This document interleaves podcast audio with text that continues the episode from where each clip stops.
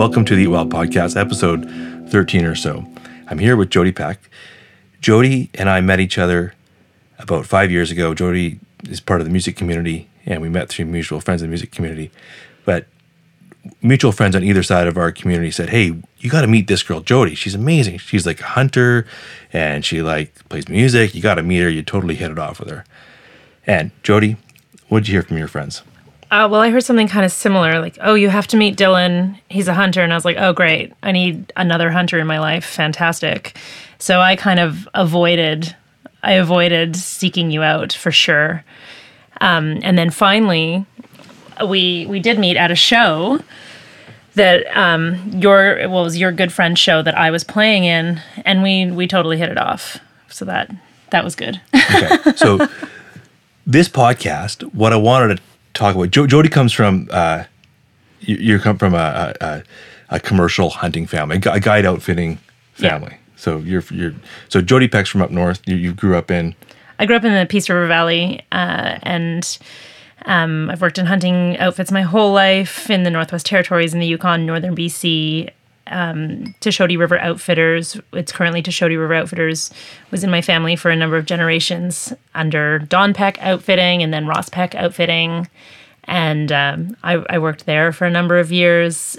Um, basically, I've worked in about five or six different world class hunting outfits in the in the north of Canada over many years. I started when I was four, great. and I still work in the industry. So the thought of like some dude in Vancouver teaching hipsters how to hunt. I thought it was hilarious.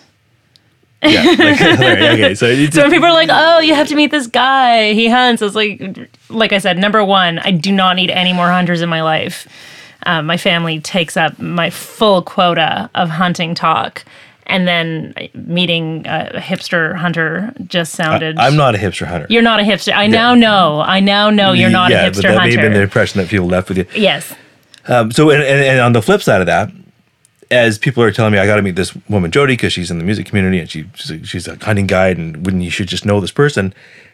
I, you know, coming from a resident hunter background, one of the discussions that often comes up is, is distinguishing between being a food first hunter, someone who hunts for food, and then someone who trophy hunts.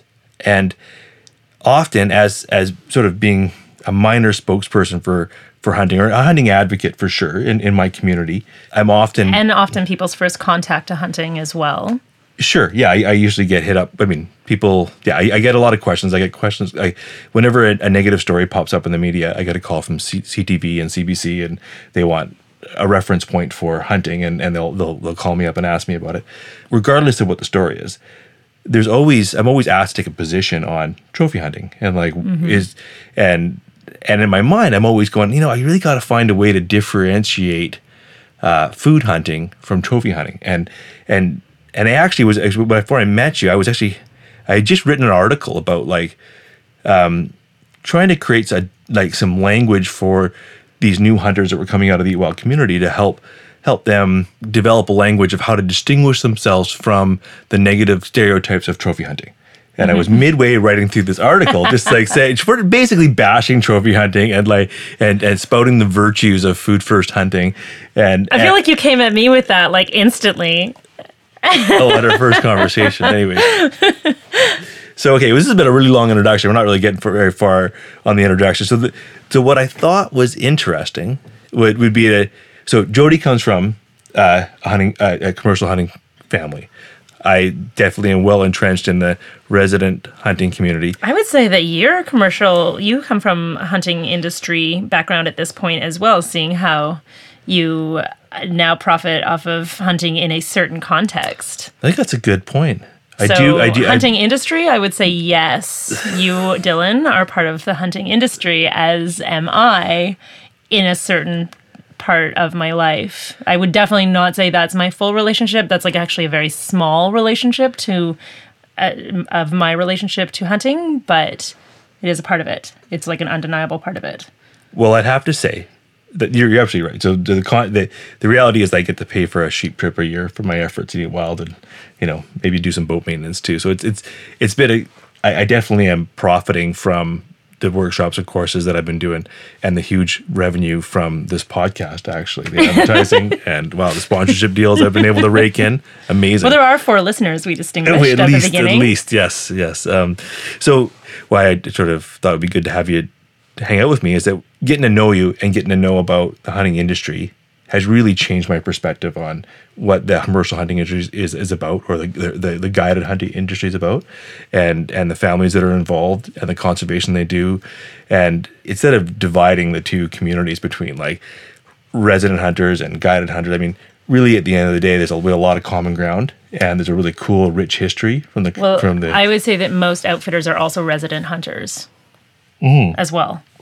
absolutely, Um, that's just a fact. yeah, everybody hunts. We all hunt. We all really care about the same things, and I think it's uh, really important that uh, what I think would be really cool in in this podcast is is that we can talk a little bit about the where we're from and the projects that we're doing to help talk about our separate heritage as it relates to hunting, and um, and you're you're you're just launched a new project that um, ties back to your heritage within the guided hunting community. So the point of this podcast talk a little bit about the guided hunting industry, the rules and and uh, lifestyles and stuff that come from that, and the heritage of it. Yeah, and a little bit about maybe softening the relationship between um, our resident hunting community and, and and that, and also just to get to know a little bit about what Jody's up to in terms of her new project. So, Jody, why don't you introduce what you're what you're stepping into now um, with your new project? Okay, well, um, my new project is called Wild Northern Way. And just to put it all straight, I am a hunting camp cook, and I have been for my whole life. My mom, my grandma were also hunting camp cooks. And basically, in my outfitting family, if if you can't cook for the camp, uh, there's I guess you don't have much to offer.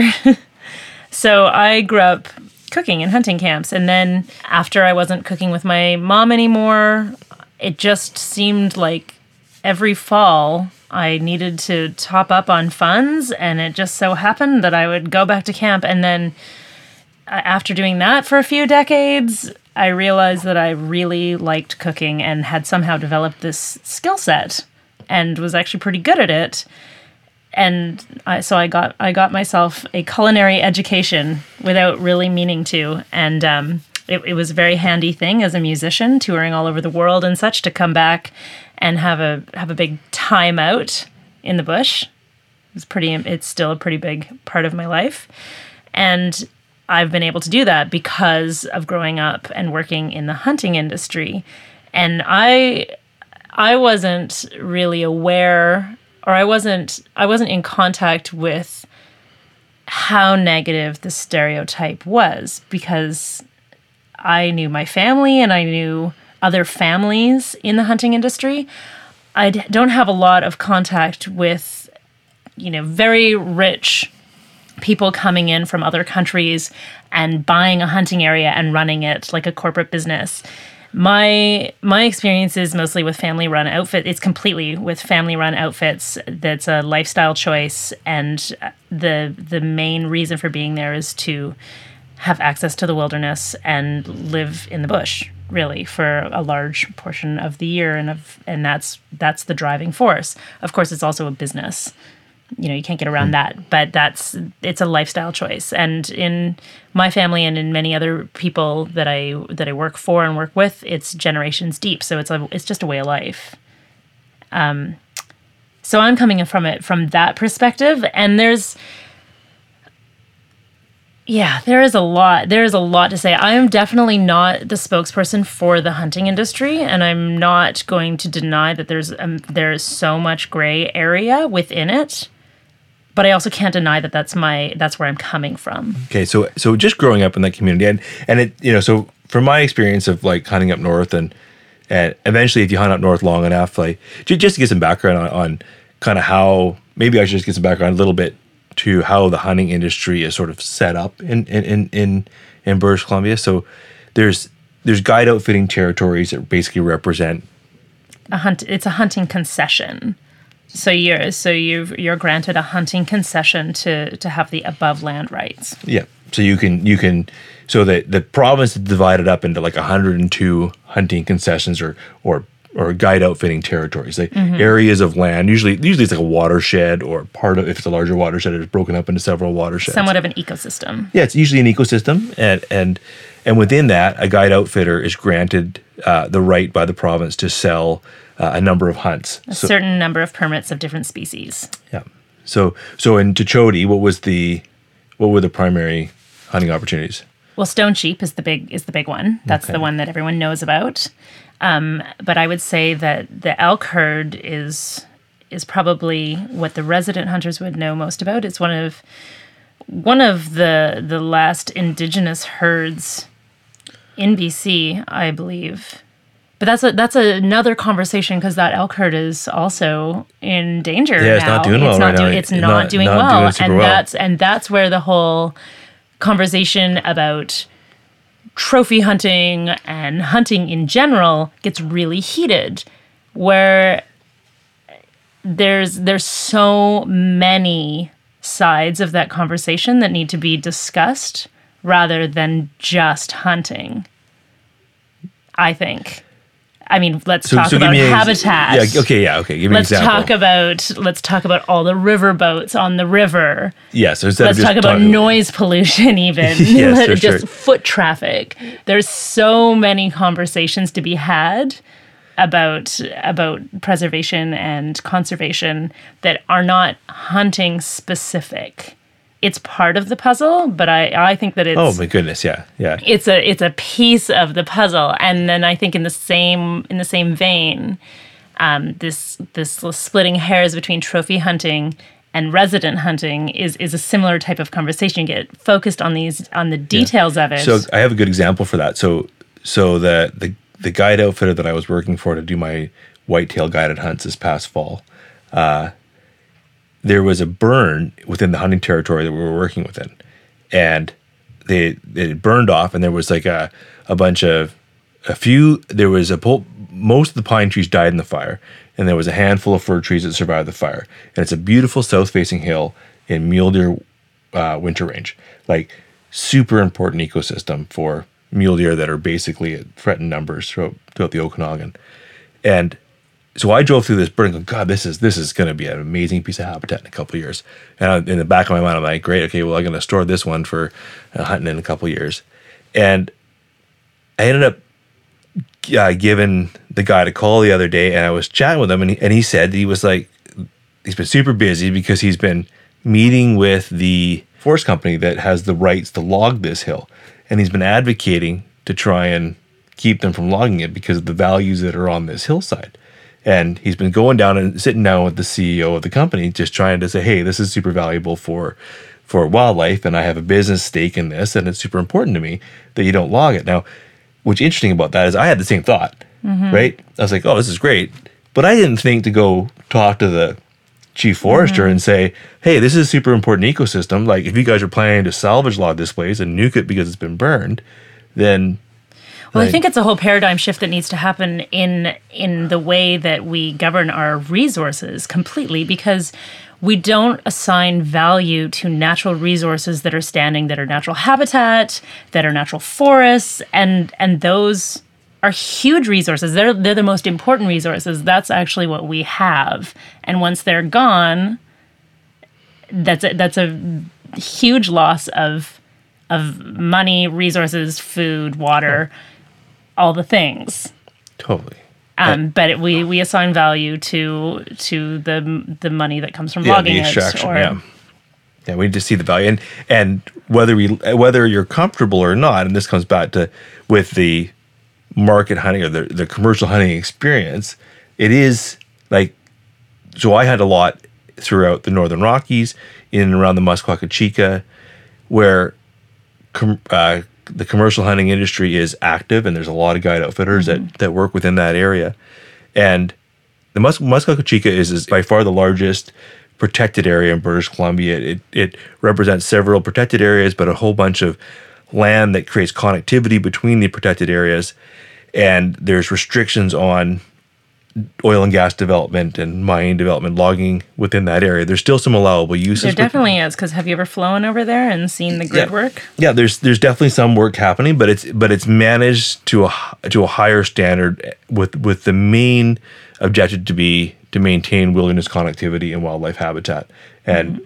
part that one of the main advocates for for maintaining this connectivity of wilderness and habitat is the guide outfitting guide outfitting industry that's able to operate on this landscape without having an impact mm-hmm. that the other industries would have. Like if it's oil and gas or mining or logging, if they operate, they're gonna they're gonna leave a big footprint. Whereas the commercial industry, commercial hunting industry, will have it. It'll have an effect on one species, one animal on a given day. To an extent, yes. Yeah, but overall, the habitat isn't affected.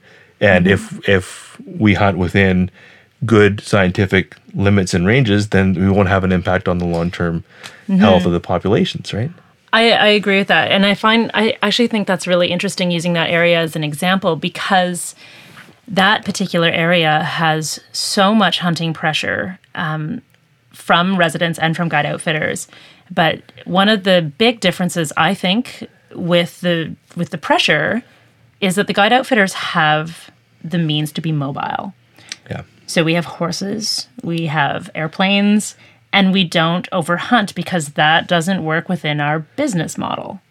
For sure, yeah. We're If, yeah, also if I'm paying taking- if I'm paying twenty five thousand dollars to go hunt an elk, I certainly don't want to hunt. I want I want to I want to have my socks blown off by Yeah. amazing habitat. You don't wanna see of elk. anybody else. I don't want to see Dylan and his jet boat like showing up and like couple of his buddies, Dylan and Jeff, like Yeah, rolling up at our see them. stand field and Nope. like yeah, no, it's And you also probably don't want to kill a spike bull. no. I and, You and probably I, don't want to kill a yearling. You probably don't want to kill a cow. so th- so this is interesting. So one of the one things I wanted to ask you in this is is that what is what is one of the biggest misconceptions do you think of the guide outfitting industry? There's so many. Um, I mean, there's there's so many misconceptions, and then there's some things that are totally dead on. Okay, as well, well. that's the next question. So like, what's what's what's so what's what's one of the most biggest misconceptions? Well, I think one of the things that is interesting that people, I mean, okay, let's take sheep, mountain sheep as a species, um, as, is a really good example. So, sheep are very easy to age, and the biggest trophies are old animals, um, old rams. And the older rams are most likely they have maybe one, maybe two more years, winters left in them, and they're probably past their prime breeding age as well because hmm. they're old. Like when, you know, when they are harvested, their teeth are barely in in their mouths. Like they they are old. yeah, the ground soldiers. down teeth. Yes, and they probably can't take on. They probably a can't have seven or an another eight-year-old ram that's in its prime that can, if they're if they're basically competing for the herd, then the herd, the food. or the flock or whatever you call a group of sheep.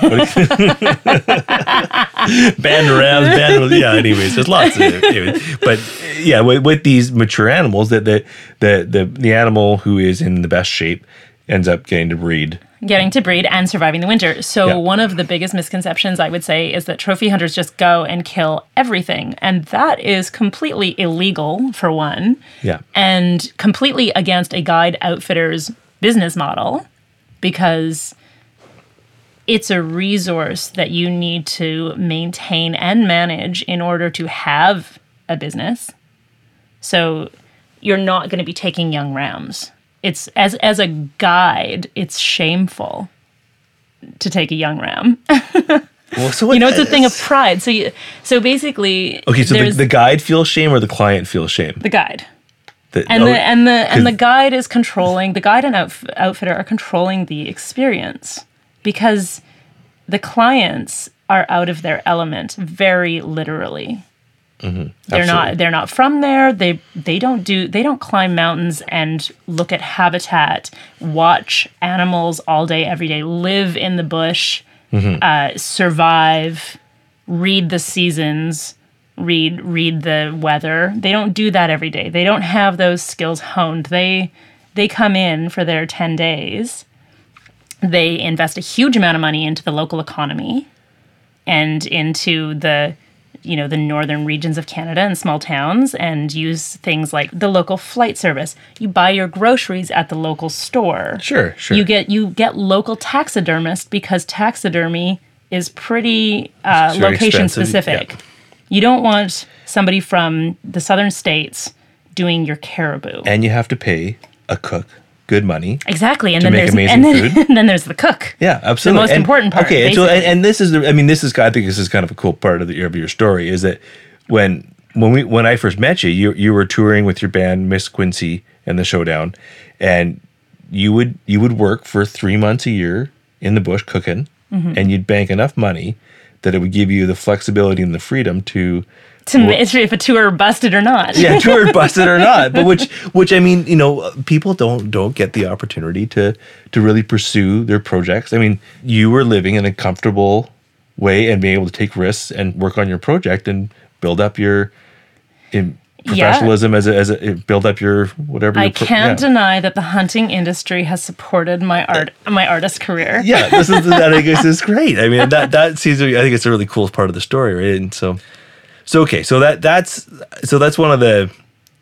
I, I think I mean, does that make sense that that's like one of the biggest misconceptions that trophy hunters come in and shoot everything and they don't take into consideration that there's age and that there's, you know, that there Yeah, are. well, and certainly the regu- guides are- yeah, heavily, and it's heavily regulated, regulated. the the one that I think is probably I mean every every time I've met a, a guided hunter or you know and talked to guides and talked to people in the hunting community like the people that I've met I mean there, there's definitely a handful of people that are that are out there that have a ton of money that are going out there for just the next adventure and they're just paying for the next the next thing on their list Absolutely. but the majority of people that I the the people that I met have been people who are just really passionate about wilderness and hunting and want to go have one of the most amazing experiences of their life and they're willing to save up for it or willing to prioritize it with the wealth they do have to go and, and have an experience in some of the more spectacular places in British Columbia Yeah. and get the help and support to do it. Well, I mean, that's the, one of the amazing things about humanity is the spectrum is big. So yes, there is Yeah, all those. As I said this, you're shaking your head. You're like, no, there's a lot of douchebags.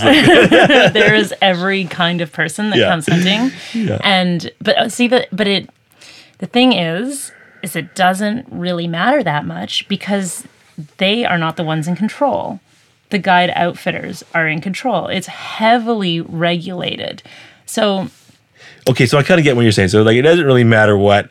I mean, the clients We're are just the money. we're And really still the bi- leaving no trace Yeah, because they're like they're not like eating a chocolate bar and throwing the wrapper on the ground Yeah. the guide would be like dude what are you doing this is how we this is how this is how we roll around here and they're not going to say anything because they are in the middle of the wilderness the top of a mountain in a pup tent they're Being- scared shitless yeah. So they're being the so their lifeline is the guide and the guide outfitter, And they're- that's- and they're gonna abide by the experience. rules. Yeah, they're Yes. controlling the experience and they're setting the standard and they're setting the ethic for exactly. for the experience that's going to come for sure. And guide outfitters are not going to do anything to be in trouble with the CO. And most of them actually have really good relationships Oh, for with sure. the local CO. Yeah, so so yes, there is a business model and that turns people off. However, it is probably one of our greener industries. like it, hate it. like it, hate it. Okay, so that was my evolution, and and funny enough, when I met you, like I was writing an article about you know the anti guided industry and how what one of the challenges that the resident hunting community has and has had with the previous uh, allocation policy put out uh, a wildlife allocation policy that was put out by the previous government and there was certainly a perception that it wasn't equitable between uh, allocating wildlife to guide outfitters and allocating wildlife to resident hunters. So, in other words, like in some areas of the province, in, one particular management unit, there might be enough moose in that area to have 10 moose shot in a year. So, the the way it would work is we'd have an allocation between the First Nations who have a traditional right to harvest for food and ceremonial purposes. So we'll say three moose go to the First Nation community that's within their traditional territory.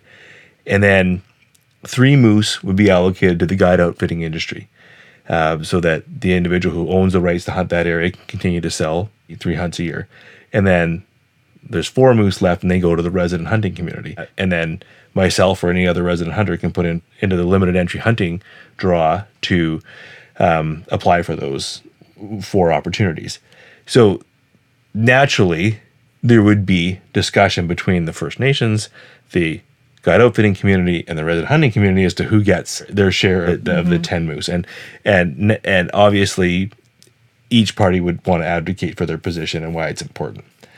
So there was a policy that came that was that was uh, developed by the previous government where it was perceived that the guide outfitting community received uh, uh, an additional proportion of allocations of wildlife um, to help support the industry, and and it wasn't equitable to resident hunters, and that was a big deal. It's interesting because I it would be interesting to look at each of those areas and look at access. Just from what I was saying before, I mean, we were talking about the Tuchodi earlier. The Tuchodi is a really interesting one because uh, you've driven a jet boat up the Yeah. Yeah? I've never been up to the Tuchodi, but I've driven a jet boat on the Muskwa. Okay, so it's like a highway. Yeah, I, I haven't gone there because of the of the density of hunters there. And I can say that it's not very much on that on that corridor up and down the river. It's not a whole lot of the guide outfitter traffic No. because their they, their hunters don't want to see that. Yeah, Uh, but it's very heavily hunted. It's also like it's also a little bit sad the way it's being used because you'll see you'll see beer cans and things like that. That's and and really piles of gas on every beach you can Really get on. Yeah. heartbreaking. Yeah, so yeah, so it's interesting to to just take a look at access and who has who has access, who has me- the means to use that. Just Yeah. an interesting yeah, for sure. And, an interesting perspective. yeah, yeah, You know, that that just happens. for sure, for sure. But And habitat changes and life cycles happen and a burn goes through and suddenly the habitat is completely different and needs different regulations. You know. yeah, and it totally changes over time. Yeah. So, like, my personal education on the whole thing has evolved a little bit in my. I wouldn't say. I mean, now that I actually here I am, like four or five years later, and I, I'm now an assistant guide in the industry. I actually guide hunters, and I work with a guide outfitter to to under. And I got a much closer snapshot of how the industry works from having worked in it a little bit for however limited time. I mean, I did. I did. You know, I've sold five hunts. It's not, but I, I kind of get it a little bit more. Now, having said that, I still think that I have a hard time personally. I, I think the process by which we allocate wildlife should be based on science and it should be based mm-hmm. not, not on business cases and business models. And if, if someone's going broke because their business can't, you know, they can't, they, they bought a business where they got three moose a year and they now they need six to make a buck. Well, you know, I mm-hmm. don't think that should come at the expense of a family. That, I don't think so either. And it's interesting because uh, my perspective on that is I've worked for and in families that have that are generations deep within the hunting industry. So that's so that's well managed resources. It's not coming into a brand new hunting outfit with somebody who's uneducated and buying something that's been overhunted or mismanaged. Yeah, for sure. So I come from a pretty like I come from a privileged place within the hunting industry. Like I've had a fairly charmed existence within it. And not only has it paid for my artist career, yeah. Well, you've hunted some of the more beautiful places in BC for sure. Okay. Well, let, let's switch gears here just just because I mean we've already been wrapping here for uh, for quite a while. I think we're probably getting up. We, we were trying to do for half an hour, and I think we're probably well over that. yeah, I wasn't even going to talk about hunting. Remember? I know, I know. And really, what I wanted to talk about was just about how we got to know each other, and then I wanted to talk about your project, and then maybe just finish off with one of the maybe one of our favorite meals that we make when we go and cook for people in hunting camp. So, tell me about your project first. So, what do you what are you doing next? Okay, so I have a new project that um, is is definitely rooted in my work as a bush cook and my heritage as a bush cook, bush cook, I guess you could say. Uh, well, I don't I don't live and work in the bush like how I grew up. I now go and spend a couple months in the fall in a hunting camp, uh, but the rest of the time I live in the city or I'm on the road with my band and I wanted a way to be able to continue to bring basically elevate wild meat into a gourmet culinary realm. Um, and there's an audience for that in the city because people really want to be educated on wild meat and and they don't have the opportunity to even try it most of the time. and I'm fortunate enough that I get to go home every year and I go hunting for myself so I can fill my freezer. And like you, it's it's a rich feeling to have a freezer full of amazing best quality meat. It's you know, it's it's a very grounding, rich feeling to Yeah. have that. You have great friends when you have a freezer full of amazing food. Yeah, oh yeah. Never a shortage of friends. Yeah, every time I come to your, every time I hang at your place and you're cooking, there's like I'm surrounded by some of Vancouver's like most ama- interesting characters. Like, Well, yeah, I'm not just going to cook for the boring ones. yeah, totally no, but yeah, li- yeah, I mean, I, you gotta earn your place at the table. but yeah, but it was, it was a really like last time I was here, I was like, yeah, I wouldn't. I, I I had a long conversation with a young woman at, at dinner, and I. I ended up. Uh, she she gave me her Instagram account. And I went into the in, like just to say hello. You're like, oh, and- you're famous. Oh, you're famous. Yeah, yeah. Okay. Wow. yeah. You're a big deal. Good luck in those the Grammy nominations. You know. yeah, no, anyways, but that was a good that was a good night. But but yeah, but that's amazing how like how that wild food brings people together and and Mm-hmm. it brings interesting people together. Yeah, well, I mean, food and music, those are the things that bring people together, I think. Like the the food music conversation, right? That's Yeah, you feel pretty rich. yeah, it's a it's a good it's a good time. So I basically wanted to have a platform for that. Um, that that is in the city and or when I'm traveling. So I started this project called Wild Northern Way. It's a food blog, but it's also events, private chefing, pop-up restaurants, and a and a place for my city home of bush cooking. Perfect. yeah. Perfect. So so I can so I can hire you. So I, I I'm very I, I do work with you for a number Yeah, of my you do workshops. hire me, I do hire you for a number of my workshops, and like and we've all decided that that it's by far the best way to yeah. It just accentuates our workshop so much to have you there as a cook, and also you bring your heritage with with you and have lots of great stories to tell, and and also like one of the things we were talked about, we were trying to brainstorm what we talk about in this podcast, and and we talked about maybe the, like a woman's a woman's perspective on the hunting community and the hunting industry. And and we talked about what you know having that conversation but we tabled that for maybe a future discussion. But what i do value about you hanging out with the wild community is like you've just got this amazing confidence as a woman who is part of the hunting industry. And and like it, like it or not, it's like Yeah. I inherited it. Yeah, yeah, so I it's just who you even- are, right? Yeah, I don't really have much say in that. but it really is interesting. I think it's really empowering for the other women that come into the program. They're like, wow, okay, this is like, wow, this is really like you really are confident and comfortable and and Well, I'm not fighting for my place at the table. yeah, fair enough. Yeah.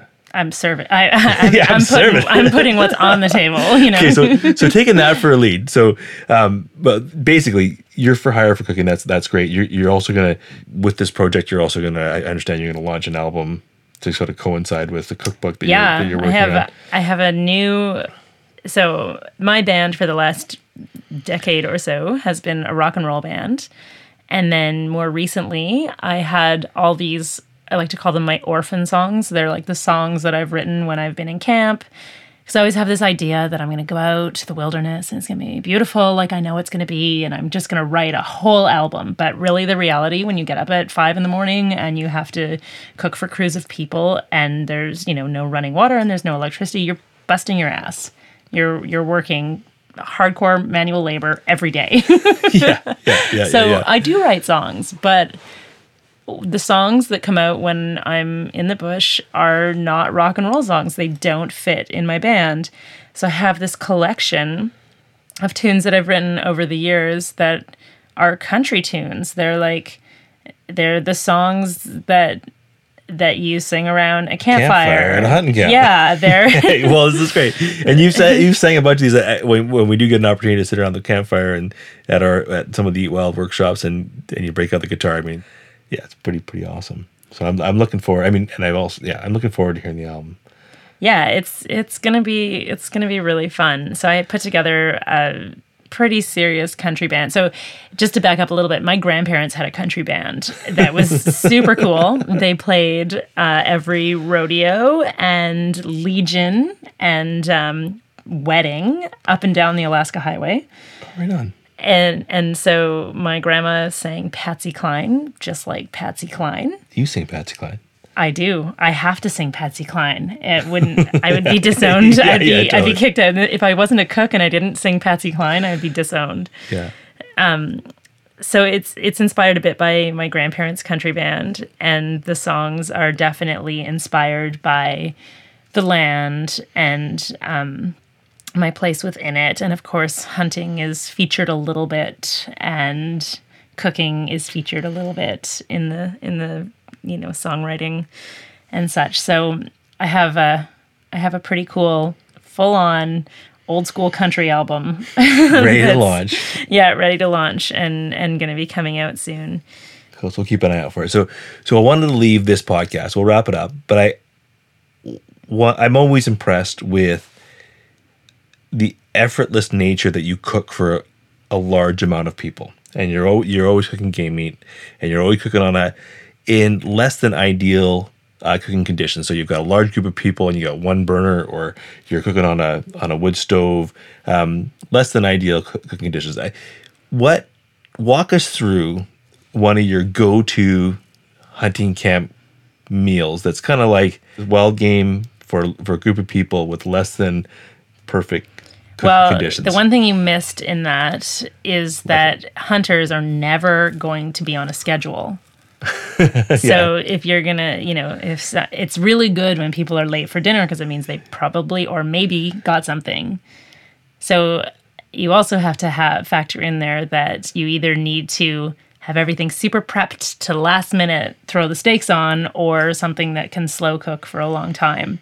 So if I have the time and the space, I definitely will do the slow cook for a long time because then like I can write a song before they get home, you know? Yeah, you got that big break, you got that big Yeah. window of like they can show up at six or ten o'clock. The It doesn't it doesn't matter. I could go to bed. I can, you know, I can just leave it for them to heat up at 1 a.m. Uh, so I mean, there is nothing quite like a moose stew. You know, that's just like the most classic. And one of the things that I do that I learned from my mom when you're cooking for a large group of people and you're making, you know, a really comforting, wholesome, delicious, hearty moose stew is to make a giant pot of mashed potatoes beside it instead of putting your potatoes in the stew because they just take up too much space. Nobody's got a pot that big. Yeah, that's right. That's And, right. and the potatoes will, you know, they'll They get, overcook in the they'll stew. overcook. They'll overcook. yeah, so, Mm-hmm. when you get that nice slow cooked moose stringy stewy bit. Oh, yeah, But then you get the mashed up potato. Yeah, and then you get mush beside it. That's Yeah. not good. You want your mush on purpose. So so I will parboil my potatoes and have them ready to finish cooking and mash at the last minute and the stew just ready to ready to go with that. And that's probably the most classic hunting camp meal that I can think of. And everybody loves it. It's probably the favorite. And when I was a kid, I really didn't like stew. So I'd be like, oh, mom's making moose stew again. And it was this thing that I just couldn't stand. Um, but I've learned that I can make, I can make like a stuffed, wrapped backstrap with you know the most amazing I can make the most amazing gourmet meal and people will be like really impressed, especially if it's over a fire. I could I can make a pie in a Dutch oven on a on an open campfire. Everyone's very impressed.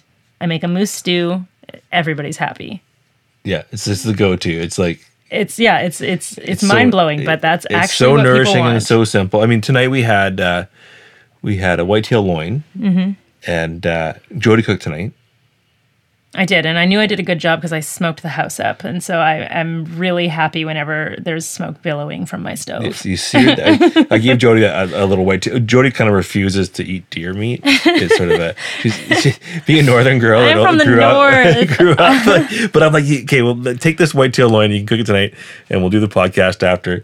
And it, I mean, it's a beautiful way. I mean, it's it's as good as it, It was gets as far as I'm concerned. But um, but it takes a little coercion to get you to cook cook deer. Nonetheless, but I did. I put um, some juniper that I I do a lot of harvesting, like foraging in the north as well. So I bring it back. So I have it for the rest of the year. So I had some juniper and and such, uh, juniper and blackberry with it. That was That was really nice. That was the really sauce. nice. So- but the, okay, so but just to your point, okay, whitetail loin, perfectly seared, lovely like you know juniper blackberry sauce over top, like perfectly cooked to rare like rare loveliness. The best part about the meal was the fluffy potatoes, and I I was gonna I was, I was gonna ask you dinner But how did you make them so like the, the texture of those potatoes was so fluffy? Like There's actually a trick to fluffy mashed potatoes. so tell then we'll finish off the podcast with a trick to fluffy mashed okay, potatoes. don't over mash your potatoes. That's it. Cook them properly and then don't over mash But how come they're so pu- like they're so s- creamy? Well, the potato's got to be a good potato. But no, seriously, don't over mash them. Potatoes, uh, if you overwork them, don't stay fluffy. Okay. Well, because you managed to get them so they weren't lumpy. Like I, I mashed them till the lumps are gone. Cook them properly. Okay. Well, I got You lost. cook them, if you cook them properly, Maybe this can't be quite translated through a podcast. Maybe we have to like at least get on Instagram stories to tell to the trick of the mashed potatoes. But uh, Oh, and there's another trick butter. that, that, that trick goes throughout all good cooking. So I think the next time we sit down and talk for an hour, that we should just not talk about hunting. And No, we weren't supposed to talk about hunting here. And we spent probably You- 45 minutes talking yeah. about the guy down in the industry and kind of set the context and, and really The first like. thing I said was like, I'm not going to be a spokesperson for the hunting industry, and you somehow convinced me to talk about the hunting industry for 45 minutes. but I hope, I, I, well, maybe we'll get some feedback from the audience as to what they what they enjoyed about chatting here, if they understood and appreciated the politics of, of the commercial hunting experience, or uh, or just talk about food and all the all, the great things we can do with wild game meat. So hopefully you'll, can come back and chat with me again. And Jody, if people want to check out your stuff right now and your new project, how do they find you? Uh, well, head on over to Instagram and look up Wild Northern Way, or you can look for my blog at wildnorthernway.com. Awesome. Well, thanks so much for. I, I feel very, uh, very happy to be your friend, and thanks so much for sharing You your heritage. And, but I and thanks for chatting with me on my podcast, and hopefully uh, you can come back and do it again. You're welcome. Okay. Thanks so much.